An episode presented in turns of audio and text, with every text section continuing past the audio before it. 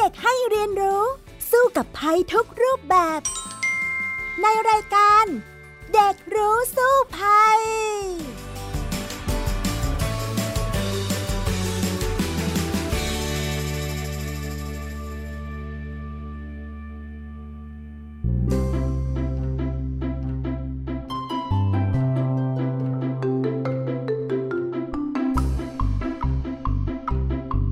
สวัสดีค่ะคุณผู้ฟังคะพบกันอีกครั้งในรายการเด็กรู้สู้ภัยนะคะกับดิฉันดารินกำเนิดรัตน์ค่ะและวันนี้มาพร้อมน้องแท็ดทีพบเกรียงปริญญากิจนั่นเองสวัสดีค่ะแท็ดสวัสดีครับดารินค่ะสำหรับวันนี้นะคะเรื่องที่จะพูดคุยกันน่าจะเกี่ยวข้องกับโควิด-19 นิดๆนะ นั่นก็คือมาตรการเกี่ยวกับในการป้องกันโควิด-19ในหลายๆจังหวัดในประเทศไทยเนาะตอนนี้ก็ยังคงระบาดหนักอยู่นะคะดังนั้นเราสองคนยังคงต้องใส่หน้ากากในการจัดรายการเช่นเดิมนะคะคุณผู้ฟังคะค่ะดังนั้นสำหรับวันนี้เนี่ยประเด็นคือเรื่องอะไรล่ะคะแท็ดก็ตอนนี้อย่างที่พี่ดารินบอกไปครับเราก็อยู่ในสถานการณ์โควิด -19 อีกแล้วนะครับซึ่งทำให้ระบบการศึกษาทั่วประเทศนะครับต้องเป็นออนไลน์หมดเลยใช่ไหมครับพี่ดารินก็ยังไม่ถึงกับทั่วประเทศนะคะในจังหวัดที่ไม่ใช่สีแดงเข้มเนี่ยก็อาจจะไปเรียนได้นะเขาก็จะมีทางเลือกให้หลายรูปแบบแต่ว่าแน่ๆก็คือในบริเวณของจังหวัดสีแดงเข้มเนี่ยจะต้องเรียนออนไลน์เท่านั้นไปก่อนเขาไม่ให้ไปที่โรงเรียนนะคะใช่ครับซึ่งการเรียนออนไลน์นะครับก็ทำให้ผมนะครับเจอปัญหาหนึ่งนะครับแล้วก็รวมถึงเพื่อนๆของผมแล้วก็เด็กเกือบทุกคนเลยครับก็คืออาการล้าหน้าจอครับซึ่งวันนี้ก็อยากจะมาคุยกับพี่ดารินในเรื่องนี้ด้วยครับอ๋อก็คือการที่เราต้องจ้องจอนานๆแล้วก็เมื่อยตาใช่ไหมใช่ครับซึ่งผมก็เป็นประจำเลยครับไม่ใช่แค่เด็กหรอกผู้ใหญ่ก็เป็นเหมือนกันพี่ดารินก็เป็นเหมือนกันนะคะถ้าอย่างนั้นเดี๋ยวไปคุยกันเลยดีกว่านะในช่วงแรกของรายการค่ะช่วงรู้สู้ภัยค่ะช่วงรู้สู้ภัยม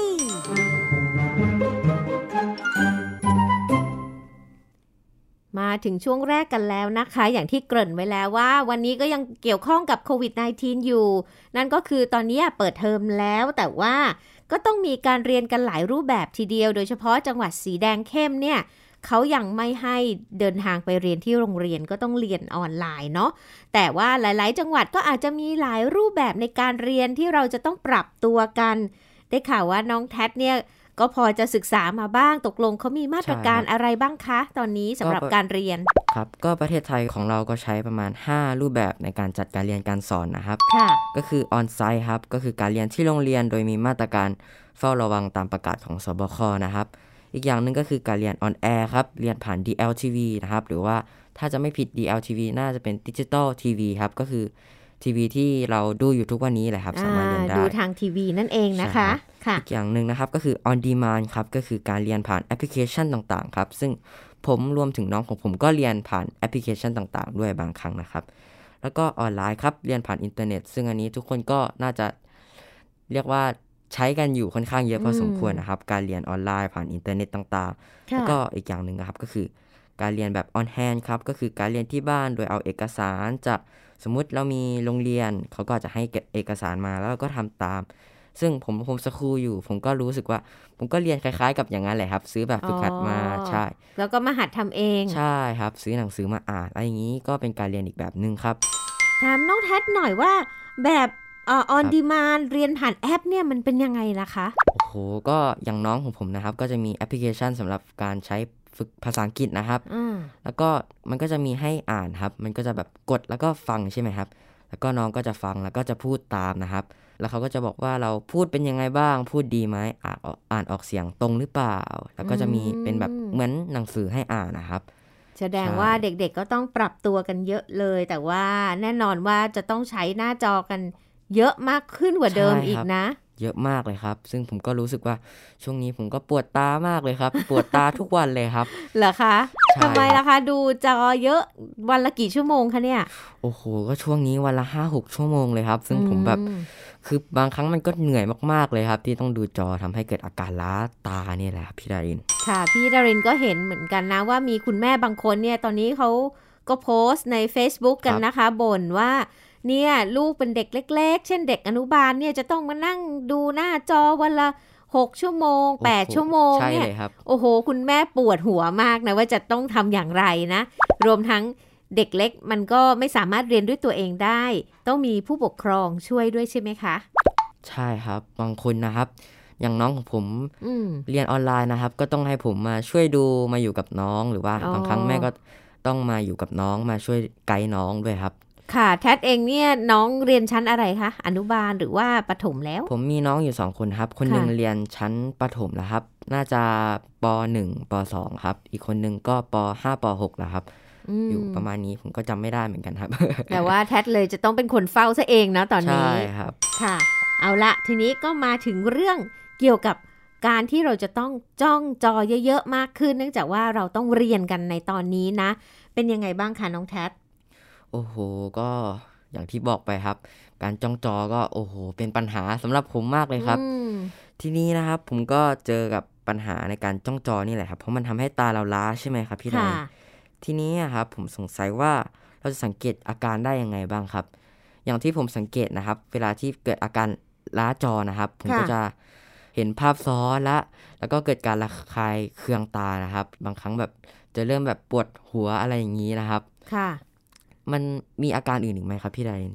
จริงๆแล้วนี่พี่ดารินก็เป็นบ่อยๆเหมือนกันนะเพราะว่าก็ต้องทำงาน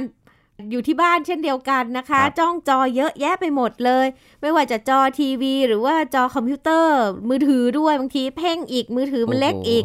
ตาก็ไม่ค่อยดีอะไรแบบนี้นะลักษณะของตาล้าเนี่ยค่ะมันก็คือว่าอันที่หนึ่งเนี่ยปวดเมื่อยกล้ามเนื้อตาปวดหัวอย่างที่น้องแทดบอกบางทีตามัวเห็นภาพซ้อนซึ่งพี่ดารินเป็นบ่อยมากเลยแบบเนี้ย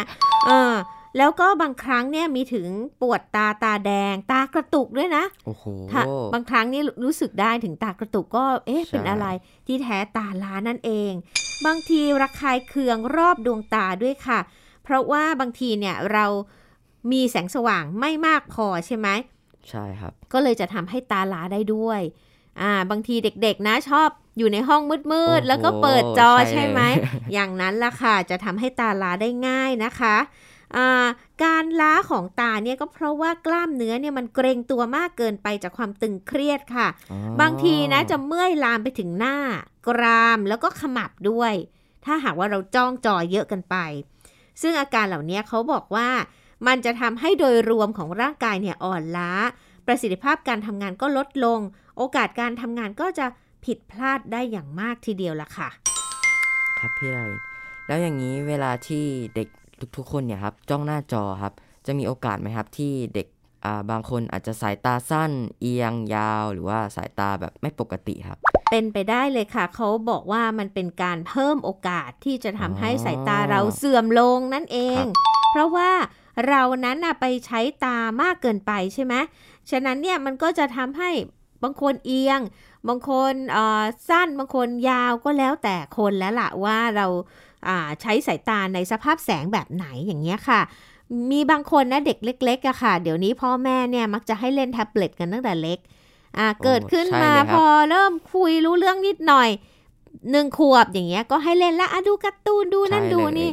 ไปมานะคะมีอยู่คนหนึ่งคนที่รู้จักกันเนี่ยลูกของเขาเนี่ยกลายเป็นสายตาเอียงไปเลยเขาเรียกว่าตาขี้เกียจไปเลยก็ต้องแก้ต้องใส่แว่นแก้ต้องไปหาจักษุแพทย์ฉะนั้นเนี่ยการที่เราต้องมองจอคอมนานๆเนี่ยมันอันตรายเหมือนกันนะคะดังนั้นเนี่ยต้องมีวิธีการจัดการเหมือนกันครับพี่ไรแล้วทีนี้นะครับนอกจากผลกระทบทางร่างกายที่เราได้คุยมานะครับมันจะมีผลกระทบต่อทางจิตใจไหมครับในการใช้หน้าจอก็คงจะต้องบอกว่าปัญหาของหน้าจอเนี่ยมันเกิดจากแสงสีฟ้านะคะครับแสงสีฟ้าคืออะไรก็ต้องบอกว่าในภาษาอังกฤษเนี่ยเขาเรียกว่า blue violet ค่ะครับซึ่งมันมีผลต่อการนอนการตื่นและความจำของเราด้วยนะซึ่งความยาวของคลื่นเนี่ยก็คือประมาณ 380-500 นาโนเมตรนั่นเองนะแสงสีฟ้าเนี่ยก็อยู่ในทั่วไปแหละอย่างที่เห็นท้องฟ้าเป็นสีฟ้าก็คือแสงสีฟ้าเหมือนกันทีนี้เนี่ยแหล่งพลังงานที่เราจะพบได้มากจากแสงสีฟ้าก็คือดวงอาทิตย์อันนี้แน่นอนแต่ใครจะไปจ้องดวงอาทิตย์นานๆล่ะคงไม่มีใช่ไหมทีนี้เนี่ยเราตอนนี้สัมผัสกับแสงสีฟ้ามากขึ้น อย่างเช่นหลอดไฟในบ้านค่ะหน้าจอโทรทัศน์คอมพิวเตอร์มือถือซึ่งมันจะมีความเข้มข้นที่แตกต่างกันไปอันตรายของมันเนี่ยหลักๆเลยเนี่ยนะนอกจากที่เรารู้แล้วว่าเมื่อยตานู่นนี่นั่นมันกระทบต่อวัฏจักรการนอนด้วยการตื่นด้วยเพราะว่าเวลาแสงสีฟ้าเข้าไปในตาของเราเยอะๆเนี่ยค่ะร่างกายก็จะรู้สึกว่ายังไม่ถึงเวลานอนมันก็เลยจะทำให้นอนไม่หลับนะพี่ดารินก็จะเป็นบ่อยเหมือนกันเป็นเพราะว่าเราเล่นมือถือก่อนที่เราจะนอนนั่นแหละคิดว่าอ๋อเล่นเพลินๆเดี๋ยวจะหลับเปล่าเลยเพราะว่าเราจ้องจอมากเกินไปแสงสีฟ้าเข้าตานี่นะมันก็เลยจะทำให้นอนไม่หลับมากยิ่งขึ้นนะคะมีผลกระทบกับร่างกายพักผ่อนไม่พอแล้วน่ากลัวไปกว่านั้นคือเขาบอกว่ามีการศึกษาหลายๆงานบ่งชี้ว่าถ้าได้รับแสงสีฟ้ามากไปเนี่ยอาจจะส่งผลให้เป็นมะเร็งเต้านมและมะเร็งต่อมลูกหมากได้ด้วยโอ้โหแล้วทีนี้มันก็ต่อเนื่องกันไปนะมหาวิทยาลัยฮาร์วาร์ดนะคะเขาก็ศึกษามาบอกว่าแสงสีฟ้าเนี่ยนอกจากจะทำให้เป็นมะเร็งโอกาสอาจจะเป็นสูงขึ้นเนี่ยมันอาจจะทำให้เป็นเบาหวานโรคอ้วนโรคหัวใจได้แต่พี่ดารินว่ามันอาจจะเป็นเพราะว่าอะไรรู้ไหมเพราะว่าเรานั่งอยู่นานๆไงเราไม่ทำอะไรเราก็อ้วนกินแล้วก็จ้องมือถือไปอะไรแบบนี้ก็เลยอาจจะเป็นโรคเหล่านั้นไปอีกแถมมีโรคซึมเศร้าตามมาได้อีกด้วย เป็นเพราะว่าอะไรคะเป็นเพราะว่าเราก็จะนอนไม่ค่อยหลับแล้วเวลาเล่นมือถือเยอะๆใช่ไหมจริงครับวงจรมันก็จะเปลี่ยนแปลงไปพักผ่อนไม่พอเครียดเศร้าไปเลยทำไมน้องแท็บถึงบอกว่าจริงล่ะคะเพราะว่าอย่างเมื่อคืนนะครับผมก็พยายามนอนครับก็นอนไม่หลับเหมือนกันครับเพราะว่าดูหน้าจอก่อนนอนนะครับตอนนั้นก็ห้าทุ่มแล้วกว่าผมจะทำงานอะไรเสร็จปุ๊บผมก็ปิดคอมไปตอนห้าทุ่มแล้วก็พยายามนอนไม่หลับแล้วผมก็เพิ่งสังเกตว่าในห้องอ่ะผมมีแสงสีฟ้าตอนที่มันเป็นแท่นชาร์จอะครับแล้วมันมีแสงสีฟ้าอยู่ผมคิดว่าน่าจะรบกวนการนอนของผมด้วยครับฉะนั้นเนี่ยอาจจะต้องทำให้ห้องมืดนะเพราะว่ามนุษย์เราเนี่ยก็จะมีผลกับแสงด้วยพอมืดแล้วเราก็จะเริ่มง่วงจะรู้สึกว่าจะต้องนอนแล้วแต่ถ้ายังมีแสงเข้าตาอยู่เรื่อยๆเนี่ยมันก็จะไม่ง่วงสักทีนะแล้วทีนี้เนี่ยนอกจากนั้นนะนอกจากว่าเราจะซึมเศร้าได้มันอาจจะทำให้เยื่อชั้นในตาเสื่อมด้วยนะคะซึ่งพอเสื่อมเนี่ยมันอาจนำไปสู่การสูญเสียการมองเห็นได้ถ้าหากว่าเป็นมากๆนั่นเองแต่ตอนแรกก็เหมือนที่เราคุยกันว่าตามันก็อาจจะเป็นตาสั้นตายาวตาเอียง อะไรก็แล้วแต่เนาะแล้วก็สุดท้ายเนี่ยประสาทตาเสื่อมภาวะเซลล์ตายถ้าสัมผัสแสงสีฟ้าแบบไม่มีอุปกรณ์ป้องกันแล้วก็เขาเรียกว่าตาก็จะชราได้เร็วกว่าปกตินั่นเองฉะนั้นเนี่ยจะต้องป้องกันตัวกันให้ดีๆนะจากแสงสีฟ้านะคะครับผมทีนี้ครับพี่ดารินผมก็มีแต่เพื่อนๆนะครับที่ชอบอยู่กับหน้าจอนะครับทำให้ผมนะครับสงสัยว่าถ้าเด็กๆทุกคนอ่ะชอบอยู่แต่หน้าจอแล้วมีเด็กๆบางคนไหมครับที่อยู่แต่หน้าจอเยอะเกินไปจนเขาแบบเข็ดเลยครับไม่อยากอยู่กับหน้าจอเลยครับพี่ดารินพี่ดารินก็ยังไม่ค่อยเคยเห็นนะส่วนใหญ่เลยจะเห็นชอบมากเลยคือไม่ว่าจะเล่นเกมหน้าจอคอมเองก็เล่นมือถือเดี๋ยวนี้เด็กทุกคนเนี่ยติดมือถืออย่างมากไม่ว่าจะไปไหนก็จ้องตลอดเวลาที่มือถือยังไม่เคยเห็นเลยน้องแท็บเคยเห็นไหมว่ามีเด็กที่ไม่อยากจะเล่นพวกนี้อ่ะผมก็เอาจริงๆนะครับตั้งแต่มีชีวิตมาผมก็ไม่ค่อยเห็นเหมือนกันครับแต่ว่าบางครั้งผมก็อยู่ในอารมณ์ที่แบบผมก็แบบขี้เกียจดูหน้าจอแล้วว่าบางครั้งมันเหนื่อยครับเพราะว่ามีวันหนึ่งผมเรียนตั้งแต่ 8 โมงครับถึงตอนเย็นๆเลยแล้วผมก็รู้สึกว่าโอ้วันนี้อยู่กับหน้าจอทั้งวันเลยเวลาพักเราก็ต้องอยู่กับหน้าจออีกเปิดทีวีเปิดโทรทัศน์ดูอีกทำให้รู้สึกมีอาการเหนื่อยมากครับแล้วก็ตอนเย็นจะเป็นตอนที่ผมได้เล่นเกมตอนนั้นนี่ผมบอกเลยครับว่าไม่อยากเล่นเกมแล้วเพราะว่าใช่เมื่อยตาผมก็เลยแบบโอเคเข้าห้องแล้วก็ไปทำอย่างอื่นไปนอนดีกว่าอารมณ์นี้นะพี่ดารินก็เคยเป็นเหมือนกันก็คือว่ามันเมื่อยตามากเลยเพราะว่าทุกอย่างก็จ้องแต่จอใช่ไหมสุดท้ายเนี่ยพี่ดารินก็เลยหาวิธีการทำอย่างอื่นแทนเช่นไปทำงานบ้านค่ะไปล้างจานไปกวาดบ้านถูบ้านไปปลูกต้นไม้อันนี้ดีมากพี่ดารินชอบมากเลยก็ไปปลูกต้นไม้เล่นรู้สึกว่าสบายใจเป็นการพักผ่อนที่คลายเครียดแล้วก็ไม่จะต้องไปจ้องจอตลอดเวลาด้วยแต่ว่าบางทีเวลาปลูกต้นไม้ก็ใช้วิธีว่ามือถือยังใช้อยู่นะ แต่ว่าฟังเสียงเอาให้เฉยเช่นเปิดคลิปอะไรฟังแล้วเราก็ปลูกต้นไม้ไปด้วยมันก็โอเคเราก็ไม่ต้องไปจ้องจ่ออาจจะเป็นวิธีแก้ที่ดีเหมือนกันใช่ไหมคะใช่ครับเพราะว่าต้นไม้มันก็มีสีเขียวแล้วผมก็ชอบมองสีเขียวนะมันดูสบายตาดีซึ่งผมว่าก็เป็นวิธีที่ดีครับเดี๋ยวจะลองกลับไปปลูกต้นไม้เล่นบ้างพี่ดารินปลูกต้นไม้เล่นสนุกดีค่ะช่วงนี้พี่ดารินนี่ชอบปลูกมากเลยแล้วก็ลองเล่นเป็นปลูกผักสวนครัวละกำลังลุ้นว่าจะปลูกขึ้นแล้วได้ผลอย่างที่ต้องการหรือเปล่านะครับพี่ดารินแล้วอย่างนี้เรามีกิจกรรมอะไรสำหรับเด็กๆที่เขายึดติดกับหน้าจอไหมครับโอ้พี่ดารินว่านะมันเยอะมากเพราะว่าตอนนี้เนี่ยสื่อต่างๆเนี่ยมันทำให้เด็กเนี่ยอยากจะเล่นเช่นเกมใช่ไหมอันนี้พี่ดารินจะต้องถามน้องแททแล้วนะเช่นลูกชายพี่ดารินเนี่ยเขาก็จะเล่นเกมออนไลน์เป็นประจำแหละเล่นในคอมพิวเตอร์บ้าง เล่นในมือถือบ้างแล้วก็พี่ดารินก็จะบอกว่าเอาหยุดก่อนไปทำนู่นทำนี่ให้แม่ก่อนปรากฏว่าเขาบอกไม่ได้หยุดไม่ได้แล้วก็จะทะเลาะกันซะทุกทีเลยทีเดียวเนี่ย มันเป็นยังไงคะทำไมถึงหยุดไม่ได้ล่ะคะน้องแททก็เกมออนไลน์ก็เป็นเกมชนิดหนึ่งที่มันแบบไม่มีปุ่มพอสนะครับมันก็คือเราต้องเล่นกับเพื่อนเล่นไปเรื่อยๆครับสมมติเราเล่นแบบอันนี้ผมก็ไม่เคยเล่นนะแต่ว่าผมเล่นเกมที่แบบมันสั้นๆเป็นเกมออนไลน์สั้นๆแบบตาหนึ่งจบแล้วก็อีกตาหนึ่งไปเรื่อยๆแต่บางเกมมันแบบเกมละ20นาทีอะไรเงี้ยครับใช่แล้วก่อนหน้านั้นนะครับก็จะผมก็เคยเจอเพื่อนคนหนึ่งที่ถามแม่ว่าแม่มีอะไรให้ช่วยไหมก่อนจะกดเข้าเกมหลังจากนั้นแม่ก็บอกว่าไม่มีครับแม่เขาก็บอกไม่มีหลังจากนั้นพอเขากดเข้าเกมปุ๊บแม่เรียกทันทีเลยครับเสร็จเลยครับผมแล้วก็ไม่สามารถที่จะเล่นต่อได้เขาก็ต้องไปเชื่อฟังคำสั่งแม่ครับอ๋อแต่มันอาจจะมีปัญหาเพราะว่าเราต้องเล่นอยู่กับเพื่อนอะไรอย่างนี้แล้วต้องออกนะแล้วเราแบบนัดเพื่อนไว้แล้วว่าแบบเอ้ยจะเล่นเวลานี้นะแต่สุดท้ายก็ไม่ได้เล่นก็แบบจะแบบทำให้เด็กๆรู้สึกเสียใจสมมติไม่ได้เล่นหงุดหงิดอะไรแบบนี้ถ้าเกิดคุณแม่บอกว่าโอ้ไม่ยอมไปช่วยงานคุณแม่เหรอคุณแม่ดึงปลั๊กออกแล้วจะเกิดอะไรขึ้นเนี่ยโอ้โหน่ากลัวมากเลยครับก็จะแบบลูกๆเขาก็จะหงุดหงิดมากเลยครับซึ่งมันก็เป็นข่าวที่น่ากลัวอยู่ครับถ้าเกิดว่ามีคนทำอย่างนั้นจริงๆงั้นต้องค่อยๆคุยกันนะคะเราก็เป็นพ่อเป็นแม่ก็อาจจะต้องพยายามเข้าใจลูกด้วยนะว่าบางทีเนี่ยมันหยุดไม่ได้เนาะใช่อาจจะต้องคุยกันก่อนว่าอีกกี่นาทีเสร็จใช่แล้วก็อาจจะต้องแบบกำหนดเวลาไว้ว่าแบบเราเล่นได้เท่าไหร่แล้วเราจะเล่นตอนไหนสมมุติเราทำงานของเราเสร็จละตอนเย็นแม่ก็จะให้เล่นได้แต่ถ้าไม่เสร็จก็คือ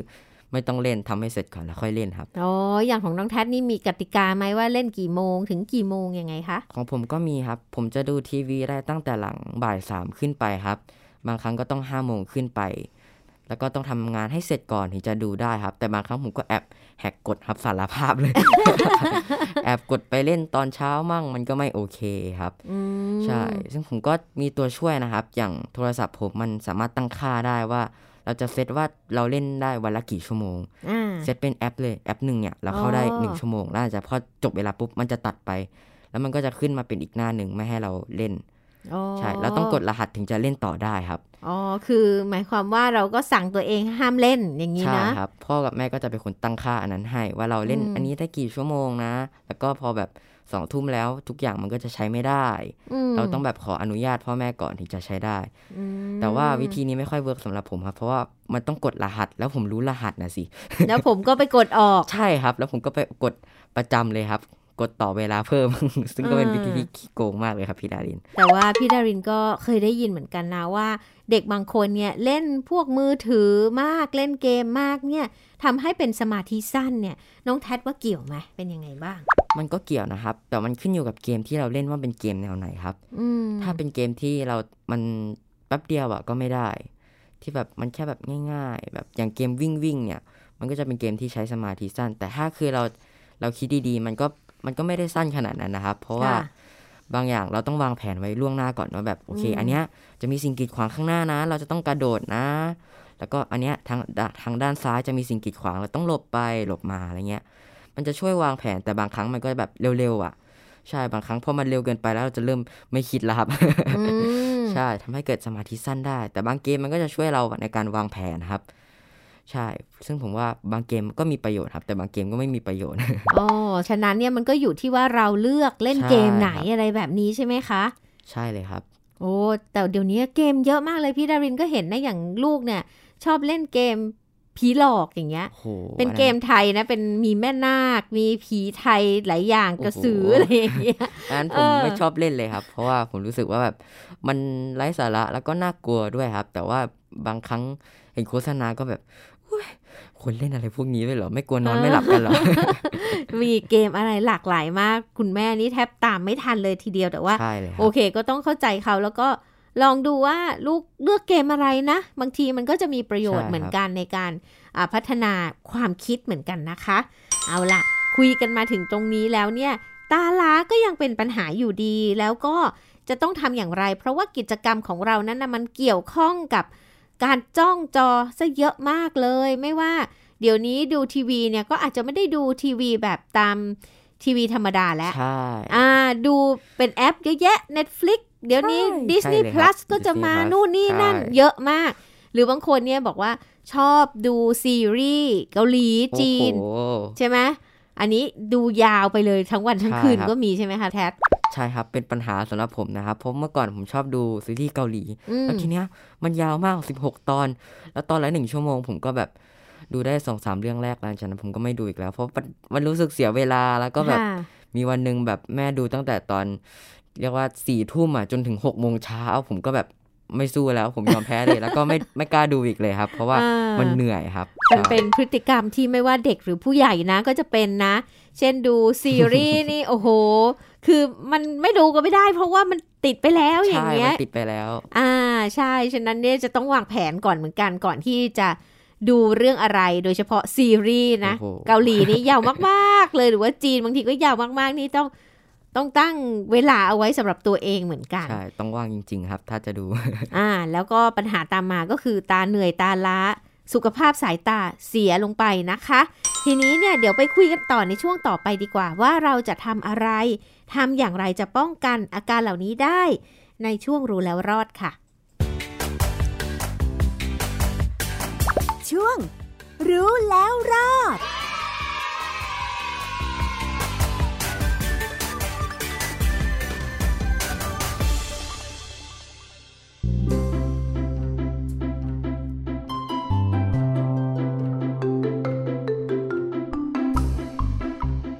เข้ามาช่วงสุดท้ายของรายการนะคะรู้แล้วรอดตอนนี้ต้องถามน้องแท็ดก่อนเลยว่าคิดว่าจะทำอย่างไรที่จะป้องกันตัวเองจากตาลาได้มั่งล่ะคะผมว่ามันก็มีหลายวิธีนะครับเท่าที่ผมไปอ่านมาแต่ว่าผมก็พบว่าวิธีที่ดีที่สุดก็คือการพักสายตาครับเพราะเป็นวิธีที่มันทำง่ายแล้วก็เรียกว่ามีประสิทธิภาพที่ดีด้วยนะครับซึ่งผมก็จำไม่ได้แล้วครับว่ามีวิธีอะไรในการพักสายตามั่งนะครับพี่ดารินงั้นพี่ดารินบอกให้นะ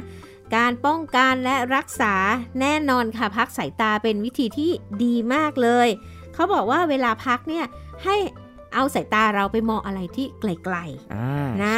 อย่าไปเพ่งเพราะว่าที่เราเมื่อยตาเนี่ยก็เพราะว่าเราเพ่งเยอะไม่ว่าเพ่งทีวีเพ่งจอคอมเพ่งมือถือโดยเฉพาะมือถือเนี่ยมันจะเมื่อยง่ายมากเพราะว่ามันเล็กใช่ไหมก็ต้องเพ่งเยอะอะไรแบบนี้ค่ะแล้วก็มองใกล้ซะด้วยแสงสีฟ้าเข้าตาอีกนอกจากนั้นแล้วเนี่ยถ้าหากว่าทำงานหน้าจอคอมเนี่ยนะเขาบอกว่าต้องมีระยะห่างจากหน้าจอสักประมาณ 20-26 นิ้วเอาไม้บรรทัดไปวัดดูไหม ว่าเราห่างสักแค่ไหนกันแน่นะแล้วก็ให้ปรับหน้าจอให้สว่างพอดีอย่าจ้าเกินไปค่ะไม่อย่างนั้นเนี่ยมันก็จะเมื่อยตาได้ง่ายเนาะแล้วก็ให้หลีกเลี่ยงการนั่งทำงานหน้าพัดลมหรือว่าแอร์ด้วยเพราะว่าลมมันเข้าตาใช่ไหมตามก็จะแห้งง่ายและอีกวิธีหนึ่งซึ่งพี่ดารินใช้บ่อยเลยก็ให้ใส่แว่นสำหรับป้องกันแสงสีฟ้ามันจะช่วยเราได้เยอะขึ้นมากเลยทีเดียวที่ทำให้ตาเราเมื่อยช้าลงหน่อยอย่างเงี้ยค่ะเพราะว่าเคยลองเทียบนะถ้าไม่ใส่แว่นกับใส่แว่นเนี่ยต่างกันมากคือไม่ใส่แว่นนิดเดียวแป๊บเดียวอ่ะไม่ไหวละเมื่อยละอะไรอย่างนี้เป็นต้นค่ะเวลาผมทำงานผมก็จะมีแว่นของผมเองผมก็จะชอบใส่เหมือนกันครับใส่มันก็เท่ดีนะครับแล้วก็นั่งทำงานก็จะไม่เมื่อยตาด้วยครับค่ะแล้วก็ผมก็มีอีกวิธีหนึ่งนะครับก็คือที่มันจะเป็นผมเรียกกฎนี้ว่ากฎ20-20-20ครับทำยังไงบ้างคะก็เป็นกฎที่ผมหาจากอินเทอร์เน็ตมานะครับก็คือพอเราดูหน้าจอครบ20นาทีใช่ไหมครับเราอาจจะแบบตั้งนาฬิกาไว้ก็ได้20นาทีปุ๊บก็ให้เราใช้เวลาพักประมาณ20วินาทีแล้วก็ระหว่างนั้นน่ะให้เราไปมองสิ่งที่พี่ดารินบอกเลยครับให้มองไกลๆ ก็มองสักประมาณ20ฟุต20ครับก็คือพอครบ20นาทีปุ๊บก็ให้ไปดูให้พัก20วินาทีแล้วก็ไปดูของที่อยู่ไกลเรา20ฟุตหรือของที่มันไกลๆเพื่อที่เราจะได้แบบผ่อนคลายครับมันจะทำได้ไหมอ่ะความเป็นจริงแล้วเช่นเล่นเกมอยู่ โอ้อันนี้ก็เป็นสิ่งที่ยากนะครับถ้าจะใช้กฎนี้เพราะว่า20นาทีใครจะไปหยุดได้ นั่นน่ะสิคะหลายครั้งนี่มันก็จะมีปัญหานะบางคนทำงานอยู่ประชุมอยู่มันก็ต้องจ้องหน้าจออยู่อย่างเงี้ยแต่ว่าพี่ดาวเรนมีอีกวิธีนึงที่จะสามารถช่วยได้นะเป็นการบริหารเป็นท่าบริหารดวงตาเลยมันก็จะช่วยทำให้ตาเราแข็งแรงขึ้นนอกจากเราใส่แว่นป้องกันแสงแล้วใช่ไหมเขาบอกว่าวิธีที่1ให้เอาฝ่ามือประกบตานะคะแล้วก็ใช้มือเนี่ยถูกันก่อนนะก่อนที่จะประกบนะถูให้มันอุ่นๆก่อนแล้วก็ไปประคบตาตัวเองหลับตาค่ะความอุ่นของฝ่ามือเนี่ยจะช่วยให้มันคลายตัวลงได้หรือบางทีเนี่ยเราเอาผ้าชุบน้ำอุ่นๆมาโปะนะเวลาเราเมื่อยตาเนี่ยมันจะช่วยได้นะคะแล้วอีกวิธีคือให้กระพริบตาทุก4วินาทีอันนี้น่าจะง่ายหน่อยเพราะว่าถ้าจ้องจอไม่กระพริบตาเลยเนี่ยมันตาแห้งตาแสบได้ง่ายนะ4วิกระพริบครั้งหนึ่งมันก็ช่วยป้องกันได้แล้วก็ให้กรอกตาทุกๆชั่วโมงทำง่ายๆก็คือว่าให้กรอกตาทำเป็นไหมหมุนหมุนเป็นวงกลมเลยค่ะ1 นาทีมันก็จะเป็นการพักตานะทำให้กล้ามเนื้อคลายตัวหายเกร็งแล้วก็ให้มองระยะไกลอย่างที่เราบอกแล้วนอกจากนี้เนี่ยเขาบอกว่าเอาทุกๆครึ่งชั่วโมงแล้วกันให้ลุกบ้างลุกไปดื่มน้ำลุกไปล้างหน้าไปทำอะไรสักหน่อยนึงนิดนึงแล้วค่อยกลับมาต่ออันนี้ก็จะได้อยู่แล้วมีอีกวิธีหนึ่งคือซิทอัพตาเคยได้ยินไหมเป็นยังไงพี่ดารินซิทอัพตาก็คือให้หลับตาแล้วก็เหลือกตาขึ้นแล้วก็ลงสักพักนึงแล้วก็หลับอีกแล้วทีนี้พอลืมตาขึ้นมาอีกครั้งแล้วให้กวาดตามองสิ่งข้างๆแบบผ่านๆประมาณ1นาทีแล้วหลับตาแล้วก็เหลือกตาขึ้นอีกครั้งคราวนี้เปลี่ยนไปทางซ้ายบ้างซ้ายขวาสลับกันอย่างละ1นาทีแล้วก็ลืมตาแล้วก็กวาดตาผ่านๆอีก 2-3 นาทีเพื่อให้สายตาได้พักบ้างอันนี้เขาเรียกว่าซิทอัพตานะคะ ก็น่าจะช่วยได้สำหรับคนที่มีปัญหาเรื่องของการเมื่อยล้าตานะคะอย่าไปปล่อยให้มันเมื่อยมากเกินไปจนตาพร่านะบางทีพี่ดารินก็เป็นเหมือนกันมันจะทำให้สายตาเราแย่ลงเรื่อยๆแล้วก็มีปัญหาสุขภาพตาได้นะคะก็หวังว่าวันนี้เรา2คนจะมีวิธีดีๆที่ช่วยคุณผู้ฟังจากการที่จะป้องกันตัวเองในการจ้องหน้าจอนานๆนะคะแล้วก็ไปบอกลูกหลานหรือว่าน้องๆฟังอยู่ก็ไปบอกคุณพ่อคุณแม่ได้ก็จะช่วยได้มากทีเดียวแต่วันนี้เวลาหมดแล้วล่ะสำหรับรายการเด็กรู้สู้ภัยลาไปก่อนนะคะสวัสดีค่ะสวัสดีครับติดตามรายการได้ที่ www.thaipbspodcast.com แอปพลิเคชัน Thai PBS Podcast หรือฟังผ่านแอปพลิเคชัน Podcast ของ iOS Google Podcast Android Podbean SoundCloud และ Spotifyติดตามความเคลื่อนไหวของรายการและแสดงความคิดเห็นโดยกดถูกใจที่ facebook.com/thaipbspodcast